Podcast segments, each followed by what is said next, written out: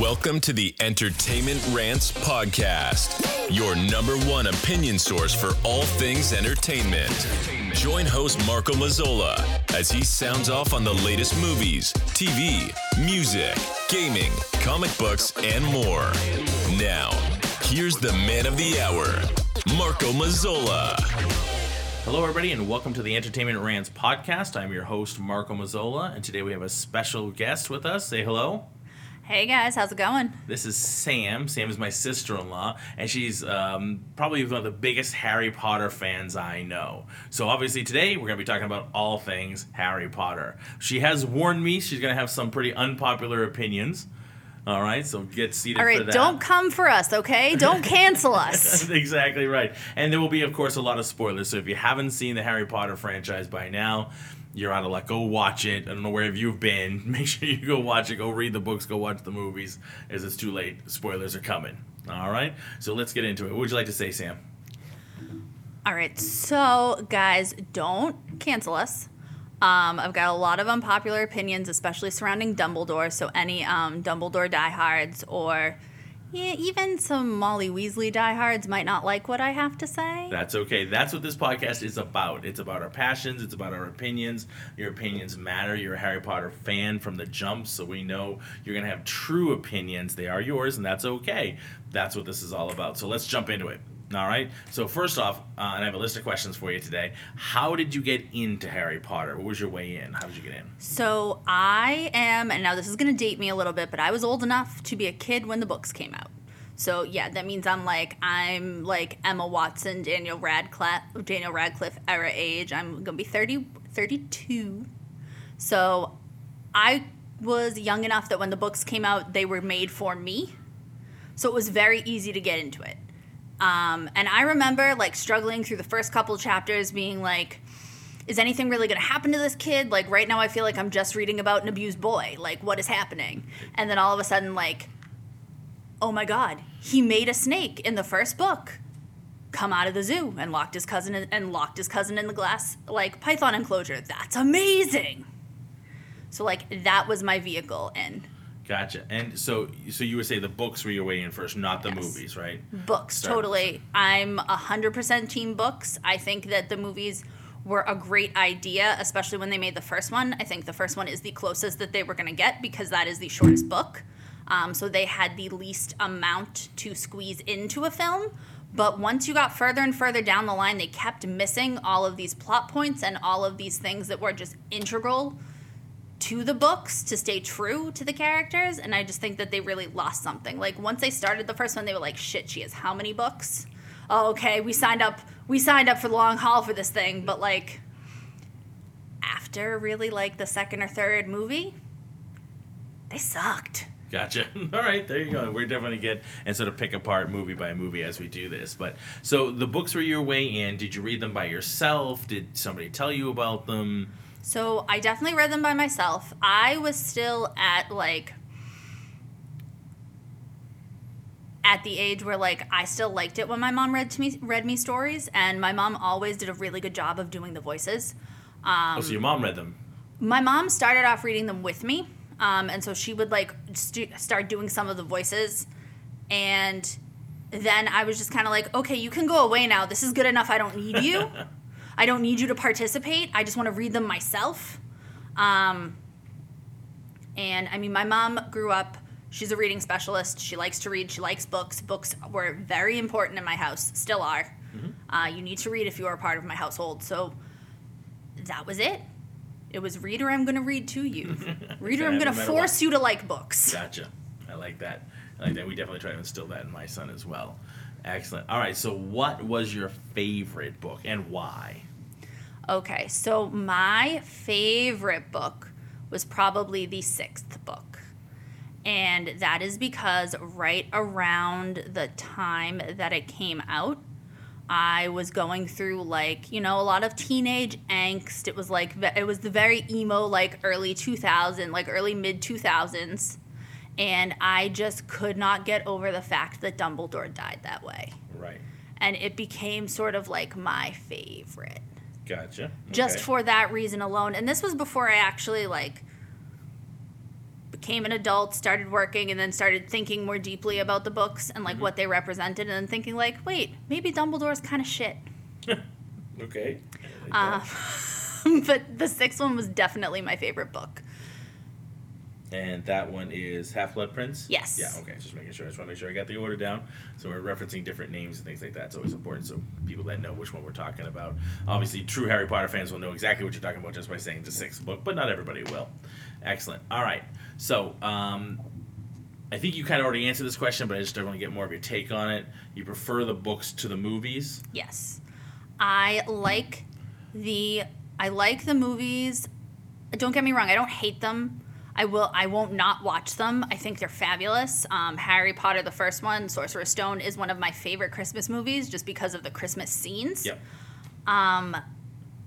I love Maggie Smith as Minerva McGonagall. Oh my god, I love that woman. She's amazing. Julie Walters as uh, Mrs. Weasley. Emma Watson, huge Emma Watson stan, as Hermione Granger can do no wrong. However, do I feel like maybe they should have made Hermione black? I think so. Like given Was she her meant de- to be in the books? I that don't. matters, I don't just out of know, but like just given her description of the fact that like she has super curly hair and it comes alive when she gets mad and it shoots sparks throughout her coils and her hair is like quote unquote alive. I just think that it would have been But such they a. never use that in the movies. Like, they never ever never seen use that in the movies, Yeah. but I think that for little black girls, it would have been really powerful. Absolutely, it would have been. And I think it was a really big missed opportunity. Yeah, I don't think there was enough representation. In No. my personal point of view, Because there was there was Dean Thomas and Blaise Zambini and the Patel twins and that was it and yeah, Cho Chang. exactly, exactly. There was definitely not rep- enough representation. Like if. I can count on my hand the number of people of color that you have as like sort of secondary characters, not even main characters, that's some BS. Yeah, exactly. There- wasn't even the second, like you said. They definitely should have been more in the main characters. I agree fully, absolutely. All right, so um, oh, there's a kind of more of a personal question. Which house do you belong to? Okay, so I'm also making some um, some villain hands while I'm doing this. What house do you think I belong to? Oh, definitely Slytherin because I know you. I, I know Slytherin. I I've got you Slytherin stuff. right? I think you have a Slytherin robe, if I'm not mistaken. That somebody Yes. might have got you for Christmas. Yes, yes, I do. Um, Hashtag MeUndies. Awesome, awesome wear. Great robes, great underwear, great socks. just great loungewear. Yes, the loungewear is awesome. Underrated loungewear. It is. It is. I, I have a bunch of it myself. I have a couple of Grogu's and some different things. I do. I do.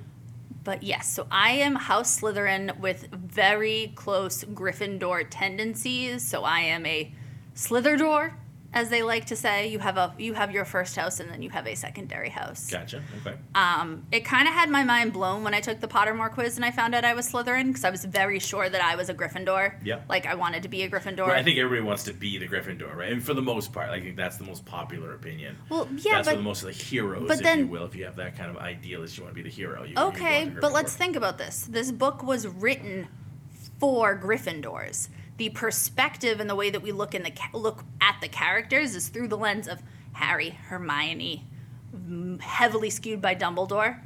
They're all Gryffindors. Mm-hmm. Right. All your heroes. are All your Gryffindor, heroes are. Gryffindors. So like, of course, the other houses are gonna look a little bit shit. Was Neville Gryffindor? as well? Yeah, a but like everybody made fun of him. Right. But still one of the most popular, one of the most um, iconic, and one of the sort of like uh, the one that broke out and became a big hero in Yes, the he- series that nobody expected. Nobody expected it, but they also treated Neville terribly. Oh yeah, he was definitely the redhead stepchild. in Oh, he whole- was. He got. He was the Yeah, redheaded the- stepchild that got beat. Yeah. Um, I mean, f- his friends petrified him and shoved him under a couch yeah.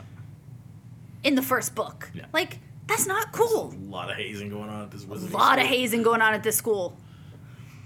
Absolutely. All right, so then who would be your favorite character? Let's go deep now. We- All right. There's obviously some okay, obvious so answers. Are we talking about favorite character when I was younger or favorite character when I was older? Because they have definitely changed. So let's do both because I actually have that as part of our questions as to like the older self versus the now, what your differences are. So let's do that with the favorite character. Who was your favorite Okay. character when you were younger? When I was younger, 100% Hermione Stan. Sure. Um, I still love Hermione. She is still my. She is still like she holds a special place in my heart, especially with how three dimensional her character is. Because Hermione's got a vindictive streak that I really identified with, as being a smart girl who didn't feel like um, people were listening to her. I definitely felt like I identified with Hermione. I was like, no, I can do this. I can. I've got this. And if you cross me or you cross people I love, I'll cut you. Gotcha. All right, Um, good to know. Thanks, Coco. um, yes, so, and I love Minerva McGonagall, but as I got older, I have a real appreciation for Severus Snape. He holds a very special place in my heart. Um, it wasn't until I started working with, um, so full disclosure, a little bit into my background. I Work with the public. I work with the public. Um, I originally started my career off working with um, kids and food teens. services, well, I work in food services now, but I worked with kids and teens ages 11 to 22 with severe trauma and mental illness. Right. And when I started doing that job, I started, I kept rereading Harry Potter, and I found this appreciation appreciation for Severus Snape and for all of the trauma and all of the things that he went through to sort of like develop into who he is today and who we see in the books because who we see in the books was very very formed by all of these like early childhood trauma and experiences and i don't know i think he gets a really bad rap and i was one of those people who thought he was total villain Right. and who wrote him off Sure. and who was mad at him I mean, you kind of see that way on the intro Yeah. when you go into the books, and even though obviously the movies as well. That's what he's made out to be. Yeah, his redemption doesn't come to us until the end. yeah and So you like spend that entire first, you know, six, seven books hating him hating him, sure, because he's meant to be hated. He's he's uh, quote unquote the villain. He's helping them. He, you know, he's helping out. which is why he's the master slytherin because you only see what he wants you to see Right. so shout out sev You got it. shout out alan rickman Yeah. R.I.P.. peace. Unbelievable. All right. Excellent. So, um, which character would you say maybe grew on you over time? Maybe they weren't your favorite, other than Severus, but you know, maybe you didn't even like them. And is there another character that kind of grew on you, and they're they're good now? Other than Severus, I mean, I used to really like the Marauders, and the more time I think about Sirius, the more I dislike him. So you're going the opposite. I'm going the opposite way. Like, that's good. I, like am going the opposite way. I started off really, really liking them, also really liking Ron. And as I thought more and more about Ron, what the hell, man? You left your friends in the middle of the woods, in the middle of, like, their un- undesirable number one and number two. That's terrible. Yeah. What the hell? yep. Absolutely. All right. So Ron's on the crap list. Got it. Awesome. Ron's on the shit list. Fantastic. All right, so we love the books better. I think you told me which one your favorite movie was, right? We already First covered. one. Yep, the first one you covered that. Um, any parts of the stories you just didn't like, whether it's sort of storylines or parts that just like that could have been left out, or why the hell would that that character wouldn't do that, which happens sometimes. Um, are we talking about book or movie? Well, let's start with books since those are your favorites. Um, mm, okay, so we're like, I've got some real issues with the fourth book. Mostly just because if Dumbledore's sort, sort of this all seeing guy, wouldn't he have known Moody wasn't Moody? For Christ's sakes, the man's Yeah, walking had the around doing the right. For Christ's sakes, the man, the man is walking around going slurping Yeah. as Alastor Moody. This guy was your friend. You fought in wars with this And man. he never did that. He That never did that, and all of a sudden- he never had that tick. He never had that tick, and all of a sudden you're saying like, "Oh, the wars changed Alastor." It's like, are you kidding me? You would have known that. You would have known. So if we're going from the if then we think okay, then Dumbledore knew that, then everything that we are putting Harry through and all of these quote unquote trials, they're not trials, they're actually experiments. Yeah. They're experiments to make sure that Harry is this brainwashed little thing that will sacrifice himself at the end because ultimately you know that he's a Horcrux. Right. And that sucks. When you go from reading these books and you think that Albus Dumbledore is this god of a human, he is the end all be all, he is this grandfather figure, father figure to Harry, mentor, general, like good person, this person of the light. But really, nah, he kind of a snake. And it's all for this greater good. Yeah. Because if it doesn't serve Albus's greater good, who cares? And he's not gonna tell anybody because if he did that, then they're not gonna do it. Exactly. He's not gonna tell you the truth. He's not gonna do it if I do. Well, exactly. Like in the fifth book, we keep Sirius locked up in a house.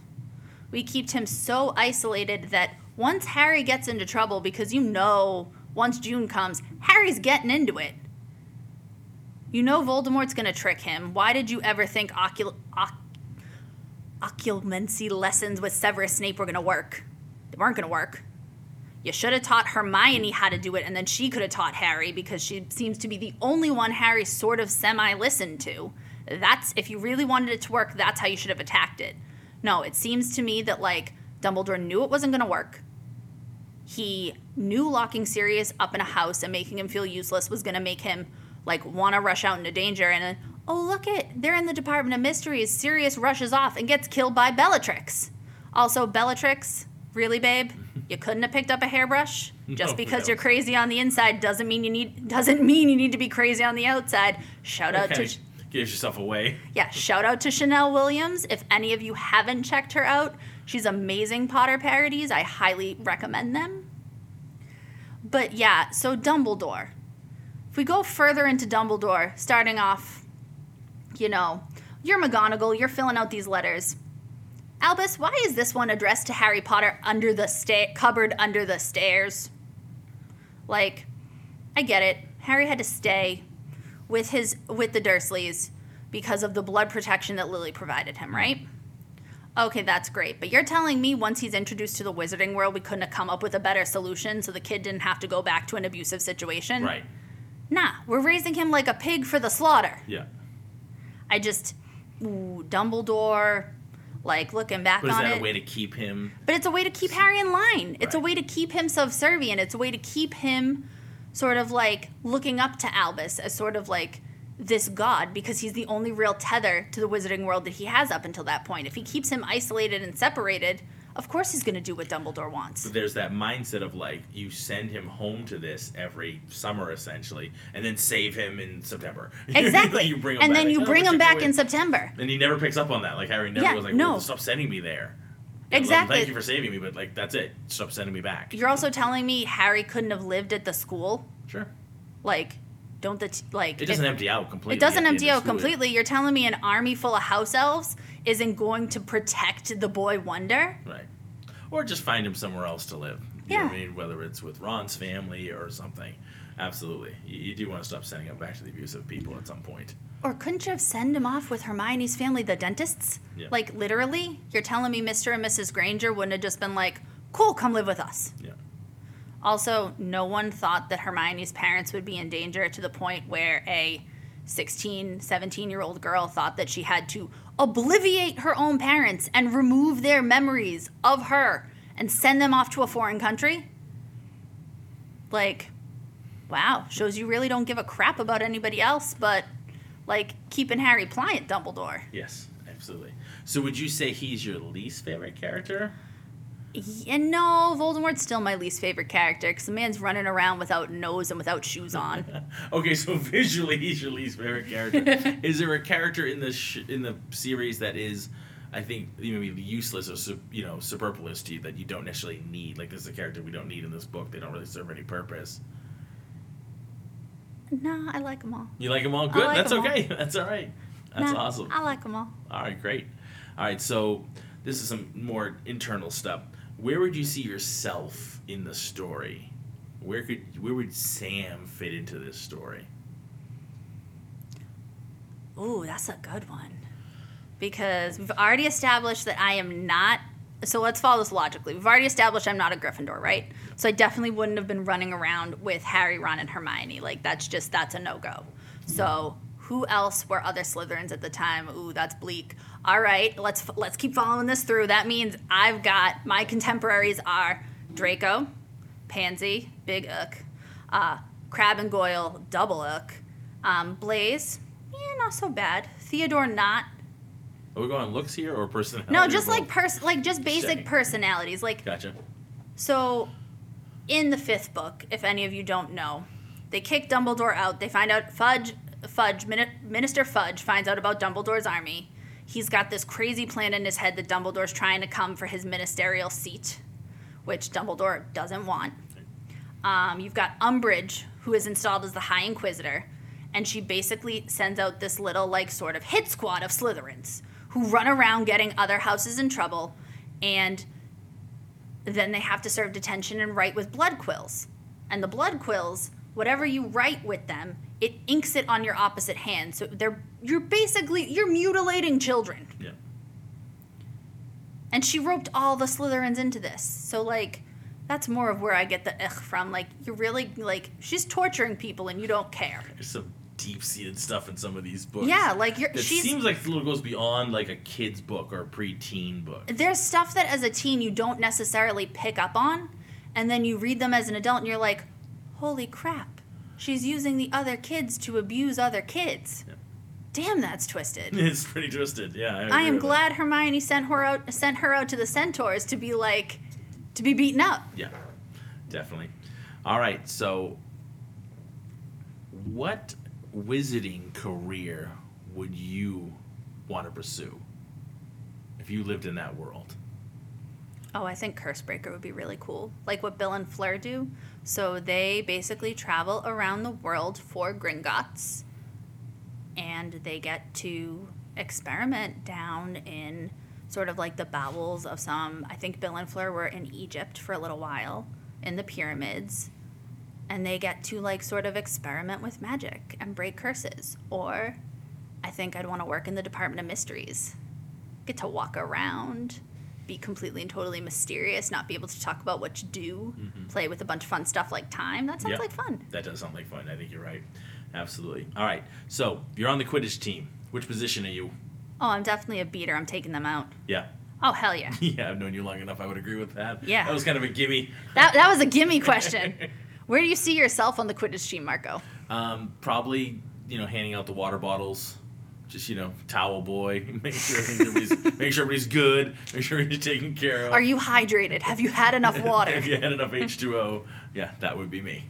I was never a team sport person. I studied martial arts since I was eight years old. It's a very solo activity. Even though you're doing things with other people and you rely on other people to help you and you have to work on other people and do self defense and that sort of stuff. But you pass and fail based on the effort you put into it. So you're not like missing a goal and the whole team staring at you like, hey, asshole, we just lost the tournament because you didn't score that goal.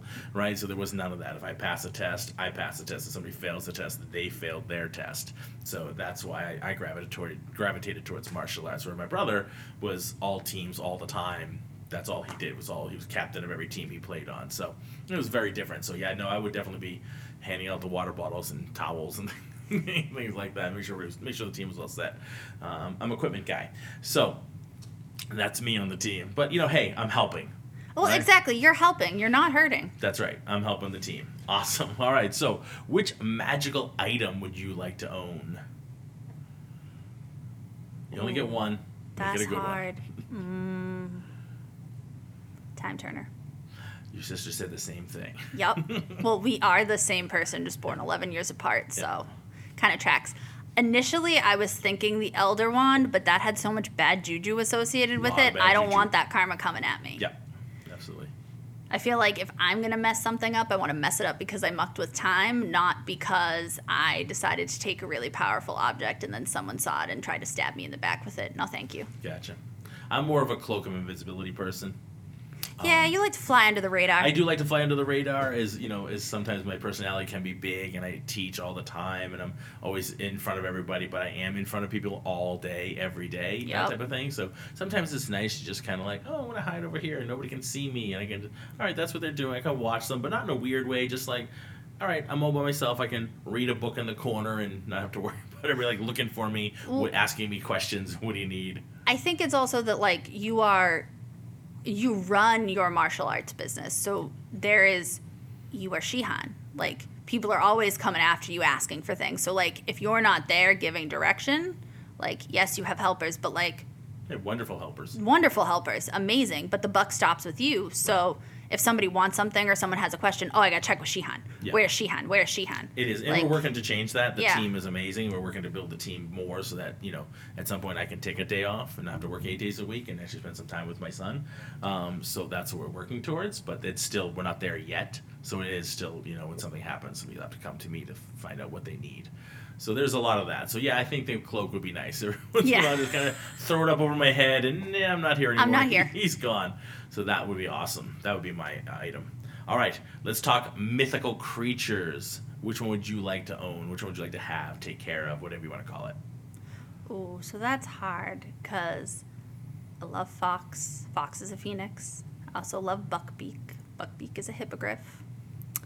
Also, wouldn't mind a dragon, but I feel like the dragon would eat me, so that's probably. Not if you could have taken care of it. I mean, I don't know. Norbert was gonna get really big. And Hagrid didn't think through that he lives in a wooden hut. Like, fires and wooden huts don't necessarily mix, Hagrid. Yeah, exactly right. Just like an elf when they talked about the Keebler elves in the in the tree, and Yeah. the dried out oak tree is on fire. you have wood burning stoves, cooking, making cookies in a dried out oak tree. Um, I am not good enough to own a unicorn, nor do I think I would ever want to. They are Well, surely pack not with that attitude. No, no, unicorns are meant to be free and run with their packs, but they're really pretty. Yes, that is true. Yeah, I definitely think if I could get a hippogriff to respect me, then I think that that would be really cool. Because then I could fly around on it Gotcha. I like that. and Yeah. zoom and zoom around and not Right, I have mean, to sit in flying is like the number one, right? I think Yeah. flying is probably one of those. If you had a superpower, if you will, I think one of the most common answers would be flying. So having an animal that you could fly on. Yeah, but if you're in the wizarding world, you can just apparate everywhere. Sure. If you're above 17 people, don't try doing it below. The Ministry of Magic, for the misuse of underage magic, will come and get you. They you. will come and find you. Fantastic. All right. Um, so we kind of talked about it, but I want to go in more depth of how you see the series differently now, as an adult versus when you were a kid reading and even watching the movies. As a kid and growing up and having the sort of really unique experience of being able to be the same age as Harry when he's going through most of these things at the start, um, because she did sort of fall off the like once a year book release Yeah. as they got bigger and bigger. Yeah. um, as the series went further along. But at the start, being the same age as Harry when the first book dropped, it gave it was like I was Harry. I mean, I know that's always the intention with a book like this, Sure. but just being that age and just being that like egotistical, like preteen, teenager, like of course Harry would have this responsibility. And of course the adults aren't listening. Of course they need to go fix it themselves. Now looking back on it, I'm like, why didn't you tell McGonagall she would have helped? you idiots! There's a lot of that in books and movies. I feel like there's a lot of that like easy answer, so they're not gonna write it. Like if somebody just spoke up and said something, Oh yeah. things would go down very differently, right? I, I always harken it back to the uh, the show Lost, Oh. where are people that like they they talk to each other all the time. They're sitting on a beach, but they all kind of go off and do these little adventures, and like bad shit happens, and nobody comes back and says, "Hey, guess what I saw." And then somebody else goes and falls for the same thing because nobody said anything. So all this kind of things go on with them, and nobody says like, "Let's not do that because this is freaking smoke monster," right? It's like they just they don't say anything. Like, why is nobody talking to anybody around here? You're all in the same shit together. Start talking, you'll survive a lot better. Like, Ginny, why did no one check on Ginny in her first year? Yeah. Oh, Ginny, maybe stop writing down in a book that's speaking back to you. That's bad. Let's go tell someone. But I have to say that on the flip side of that, so you know, as we said, I teach martial arts, and there's you know we have kids in the program all the time that might get bullied at school and things like that, and they feel embarrassed that you know if they go tell somebody. But we always say the number one thing is you have to tell your teachers when you're at school, and then immediately go home and tell your parents. And I think a smaller minority actually do do that, and the rest just keep quiet. Whether it's the bully saying don't tell anybody or you know whatever, there's that point where they just feel embarrassed. They feel like they're going to get in trouble. They feel like it was their fault, so they don't say anything. And they keep quiet, and then they go through bad crap, and the parents can't help them. We say that all the time. Your parents are your number one backup. You have to tell them so they can help out, and they just don't. Well, and then you have the flip side of that where you have Draco Malfoy running around being a little shit going, wait till my father hears about this. It's like, do you want to be like Draco?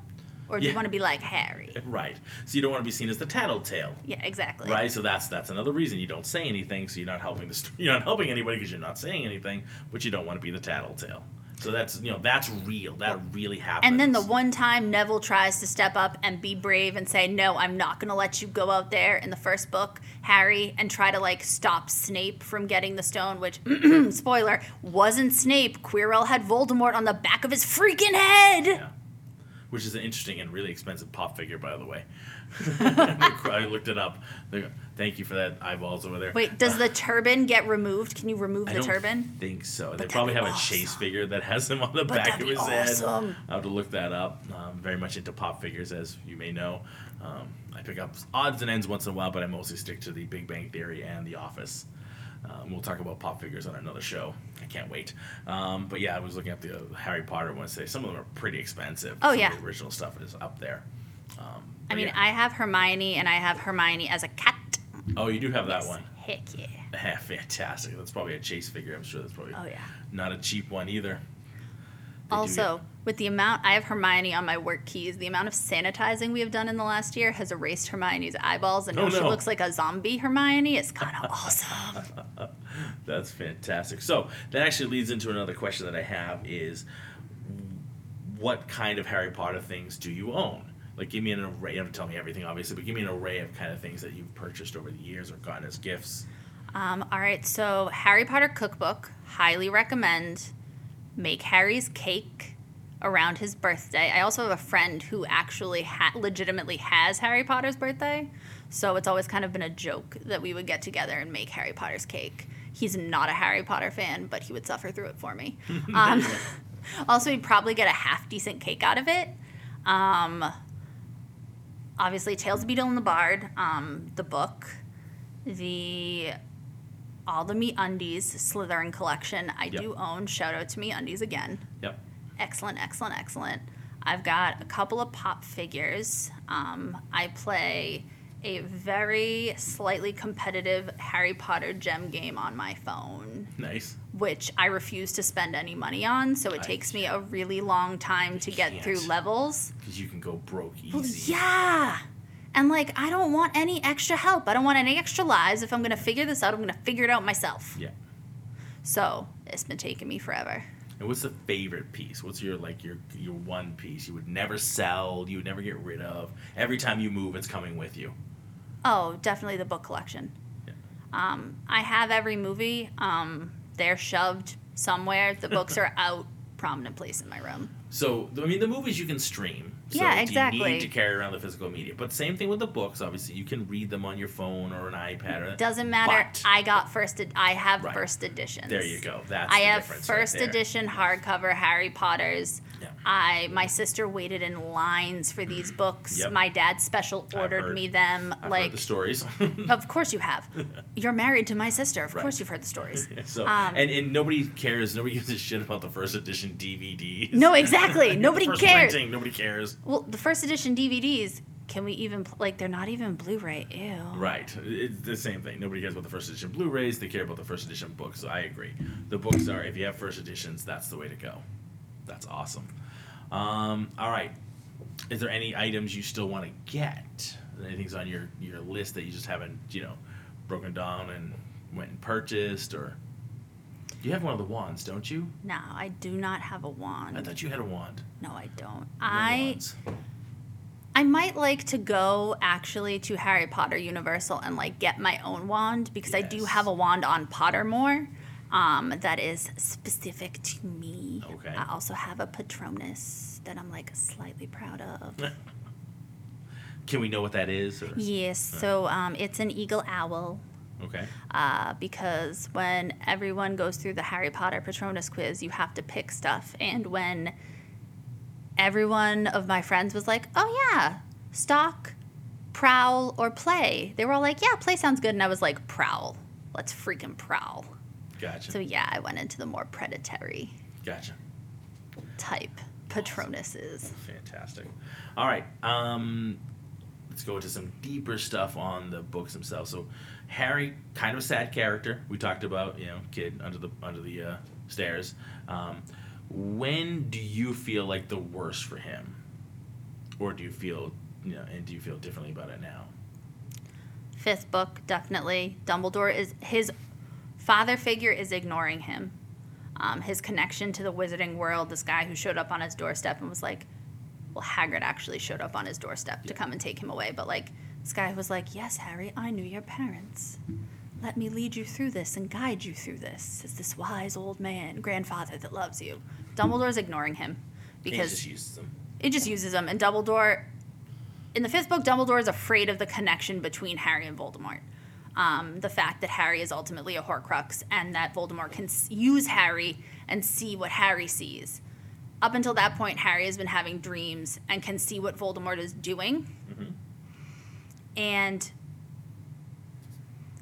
Dumbledore's ignoring him. Oh, he gets Sirius back. Sirius initially kind of treats him like just another James, which is really shitty because Harry's not his dead dad. Harry is Harry. And I think that if Remus could have had more time with Sirius to tell him to knock it the F off, um, Harry could have had some a really good support system with the two of them. Yep. But then, of course, Dumbledore locks Sirius away, and then as soon as Sirius dies, Dumbledore sends Remus off to go like get the werewolves to be on their side. Which, if you've got, if anybody who read the books or watched the movie knows, you don't really mess with Fenrir Greyback because he's out there, you know, biting kids and turning kids into little feral werewolves. Mm-hmm. So, really, the whole thought of getting a werewolf pack to go against the person who created them and who sired them, not really logical, Dumbledore. And if it's not logical, okay, so then you're just separating Harry from his resources. Right. A really dark way to look at Dumbledore, but I feel like it has to be done. But it's honest. It is true. Yeah. It's true, absolutely. So going to the movies, your thoughts? Obviously, Richard Harris passed away, and so he could not continue the series. What were your thoughts when he got replaced by Michael Gambon? I hated it at first. So did I.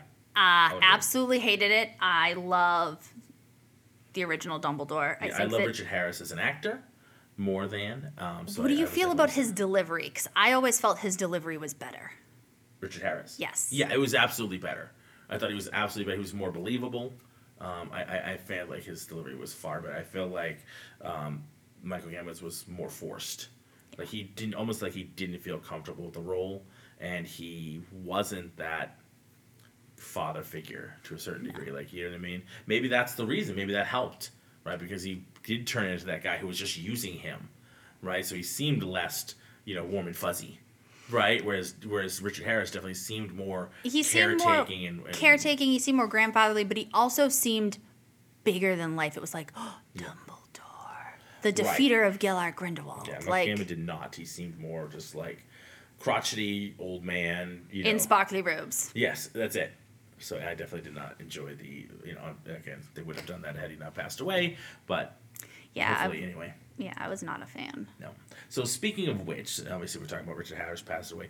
What was the which death in the series hit you the hardest? Because there's a lot, especially towards the end. Obviously, like Dobby. Dobby. Really? Dobby. That's probably not what I was thinking you were gonna say. Nope. This is all right. Talk to me. Dobby. Um, poor Dobby. Like, you have to think about. Dobby was owned by Lucius Malfoy. First of all, that's terrifying. I would never want to be in Dobby's shoes. well, he wouldn't have had shoes, but that's okay. Exactly. the poor man would. Poor, poor elf wouldn't have had shoes. Dobby was not allowed clothes. Right. Um, But just the psychological torture of being a being and having your own magic and that magic being used to serve others and then feeling like you need to punish yourself if you go against your family. Mm-hmm. Like just the mind fuck there. Yeah. Absolutely. But then Dobby breaks away from this. He's like, No, I am free. Harry Potter has freed me. I'm going to help him. I am Harry Potter's friend. And like, that is the ultimate compliment to Dobby is that like you treat, think of him as an equal. yeah. Um, and then he saves Harry and he takes, he saves Harry, Ron, and Hermione from Malfoy Manor in the seventh book. And he takes Bellatrix's cursed blade to his chest and like gives the ultimate sacrifice to get Harry, Ron, and Hermione to safety. Because like, if Dobby didn't do that, Story over. uh, like Hermione would have been tortured to death and then given to Fenrir Greyback, like, Right. or she would have been tortured into insanity and then her body given to Fenrir. Like that just would have happened. Right. Like they were alluding to it anyways. Mm-hmm. Bellatrix was going to torture her until she figured out who had the real sword of Gryffindor. Like Dobby saved them, and I'm pretty sure like if we can think about well, how did Dobby know that they were there? was it elf magic? Was it him like was it him knowing that Harry Potter was in trouble? But he knew Harry Potter was in trouble the whole time. My big question to everybody is was it Severus? Did Severus know that they were in trouble and send Dobby as help? Right.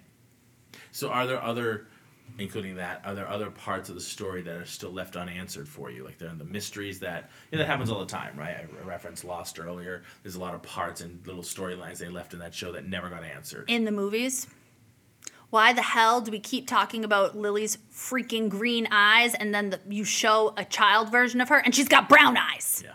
Don't do that. I mean CGI. You could at least CGI have the kids. Like seriously, eyes. they make colored. They make anything. colored contact lenses. You're telling me it was that difficult? Right.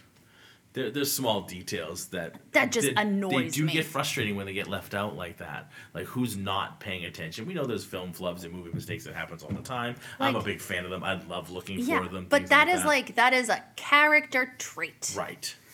And like, way to make Harry's relationship with Ginny more creepy because Ginny has brown eyes and red hair. Right. Creepy, creepy, creepy. Yeah, and when they leave out certain things like that, and if somebody's not paying attention, and the, the little fine details that matter to the story, right? Movie mistakes, continuity mistakes that don't really matter. You, th- that's fine. You can. They're fun to look at, and then you just move on. But when they really take you out of the story, it's supposed to be there, and they just left it out. Super frustrating. Super frustrating. I don't know why they couldn't go back in and. Well, George Lucas can go back in and change everything afterwards and make the kid have green eyes on the next Blu-ray release. Yeah, there we go.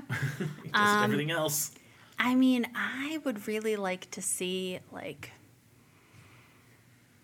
Andromeda Tonks, right? She loses her entire family to this war, um, and to this whole idea of blood supremacy.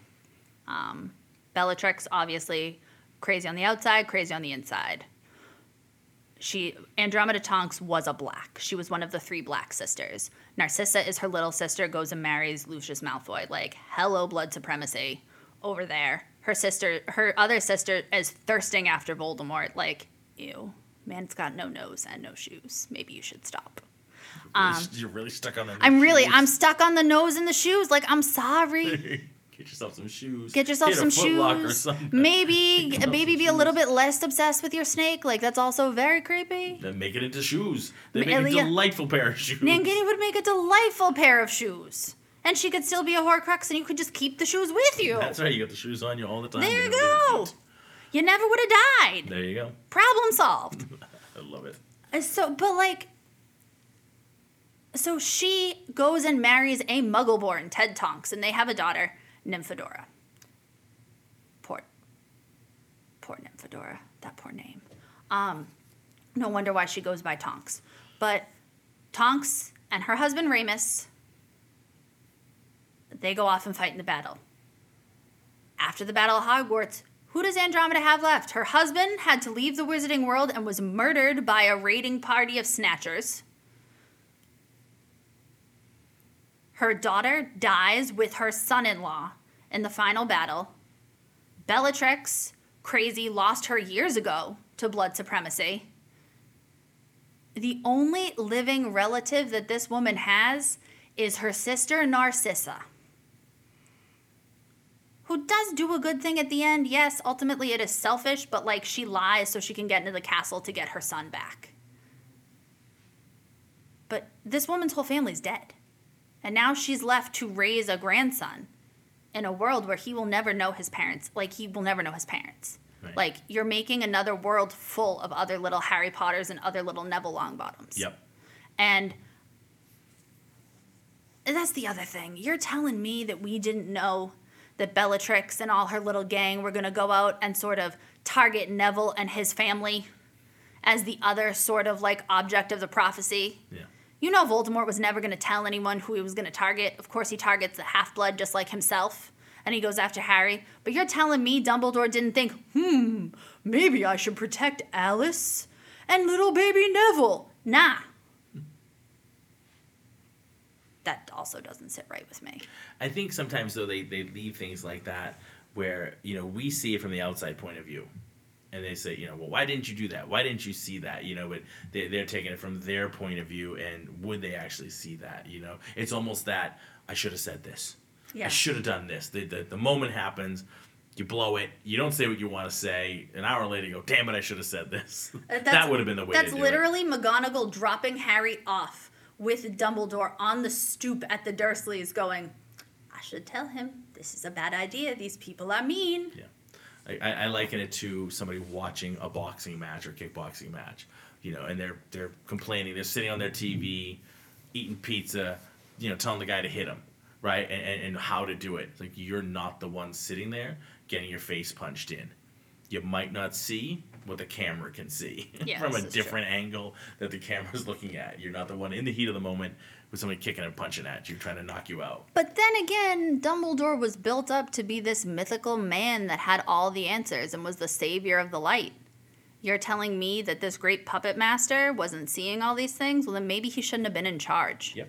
Or maybe he shouldn't have just, it shouldn't have just been him in charge. So if you listened to this podcast before, you know I am I have a big stickler for lazy writing.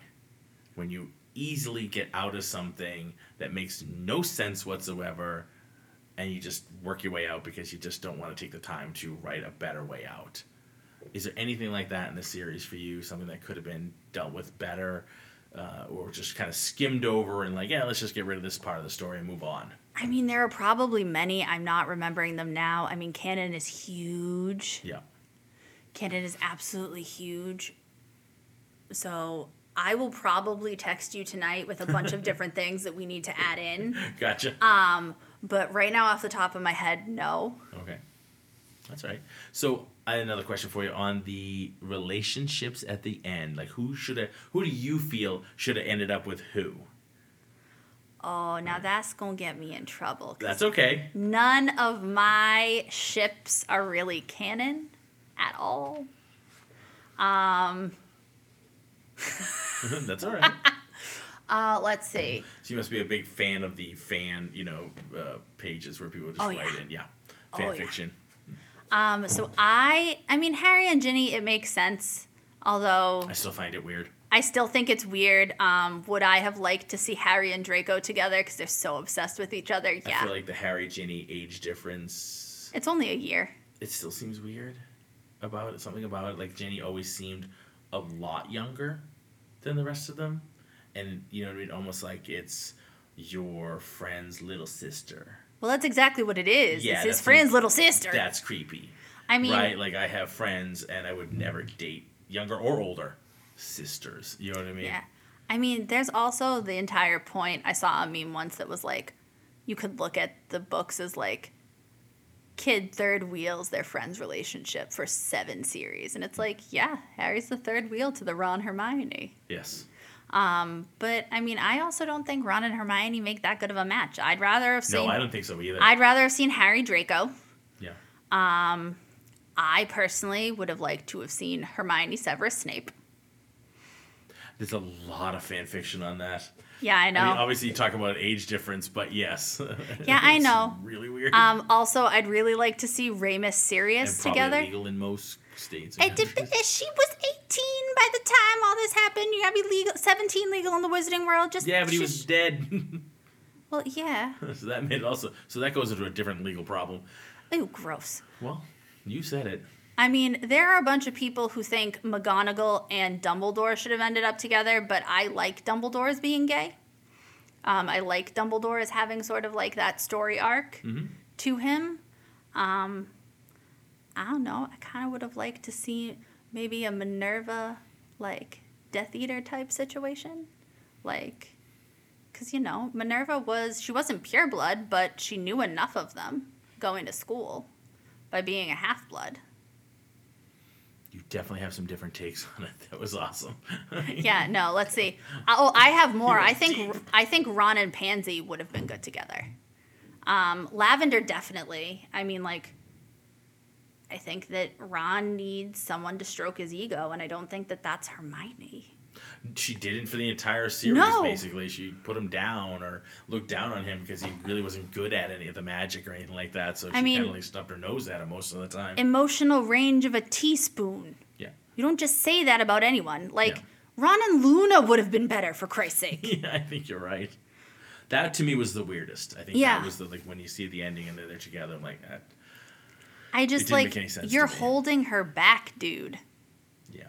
And, and you know, is it that sort of opposites attract? Is it that you know you've been pulling her hair for years? You know what I mean. So that means you like her, and you know there's that sort Yeah. of underlying relationship that is blossoming, even though. But also, if you liked her that much, step up and say something, man.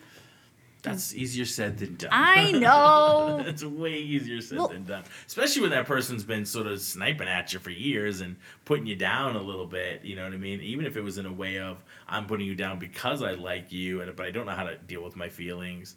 Well, but And then you you also kind of do overcome them. and Go okay, well then let's you know let's be together. well when you also do stupid things like get mad at her about a broom stick. So okay, was it third book? Third book. Um, Sirius basically sends this anonymous package to Harry. Harry shows up with this really cool broomstick to finally take on Draco and the Slytherins. Like, ooh, yes, yes. Hermione reports them to McGonagall. Why? Because a fucking mysterious package from no one shows up to the boy that's been attacked the past two years. No one?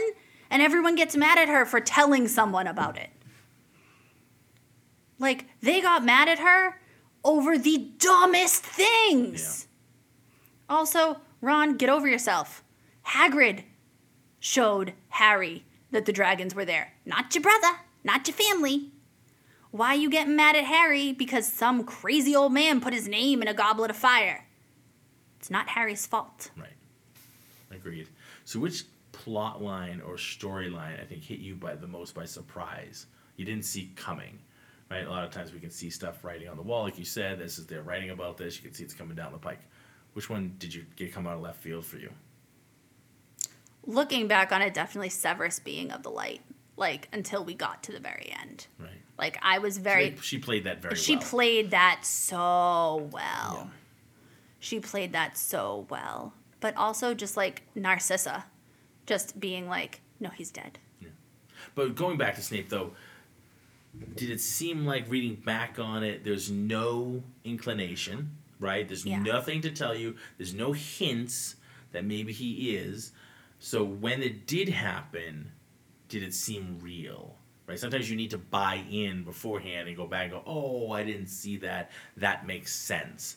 So now that you had no inclination prior to it, and all of a sudden, boom, he is. Does that seem okay, or was it so weird? I mean, I just totally. I just totally accepted it and said, "Oh yes, of course this makes sense." But, I mean, looking back on it, like, I think there may have been hints, like, just the way that he went after and targeted Harry was not normal. It's not, it's not normal. But he had all the opportunities to take him out. Well, he did, and that's the other thing is that like, but he didn't. but he didn't. But he didn't do it. And I think that's the biggest thing is So if he like was truly if he was truly if he he was truly working for Voldemort and was evil, there were many times that he could have taken Harry out. There were many times that he could have that he could have done stuff. I think one of the biggest indicators to me was in the seventh book when you know, you have the Carrows, you have these basically Voldemort lieutenants running the school and torturing kids. And so Snape is the headmaster and he's evil and he's Voldemort's right hand, but yet he's sending all of the all of the Gryffindors and all of the and all of the students who are not Slytherin or all of the students to serve detention with heads of house and not the Carrows. right. So, That and, right there you is know, protection. right, and you're looking at it back like he was such an ass to him, especially in the beginning. Yeah. Was he just testing him and training him? Right. Sometimes you- Exactly. You, you, do that to train the person to strengthen them. We do, I do it all the time, teaching. You know, I mean, I find the kid who has the biggest flinch, or teenager, not the kid, but the teenagers who have the biggest flinch reaction, and I use them as you know demonstration people the most, right? Not because I want to see them twitch, because I want them to get over being twitchy, right? Because if they get to a self defense situation, someone's to hit you, you can't flinch, you can't twitch, you're to get killed if you do. So it's train you slowly and gradually over time to not think about that anymore and get that out of you. So if somebody in the street actually hits you for real, you know your instructor's been doing it for you for years, so it doesn't bother you anymore, and it works. I've seen people, you know, but it, you can't do it overnight. It takes years. Snape did that with Neville. right? Yeah, see, just more reasons why Severus is the best. There it's you fine. go. It's fine. James Potter's James Potter and Sirius are rolling in their graves. It's fine. there you go. That's awesome. All right, so we're coming up on the end. Um, we're doing almost an hour, and that's awesome. So, but I want to ask one bigger question for you overall. What does Harry Potter and the series, everything, mean to you in your life?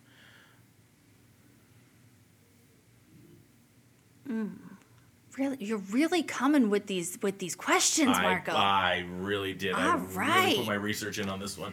Okay, I think that the series means to me overall, I mean, it's an escape, it's magical.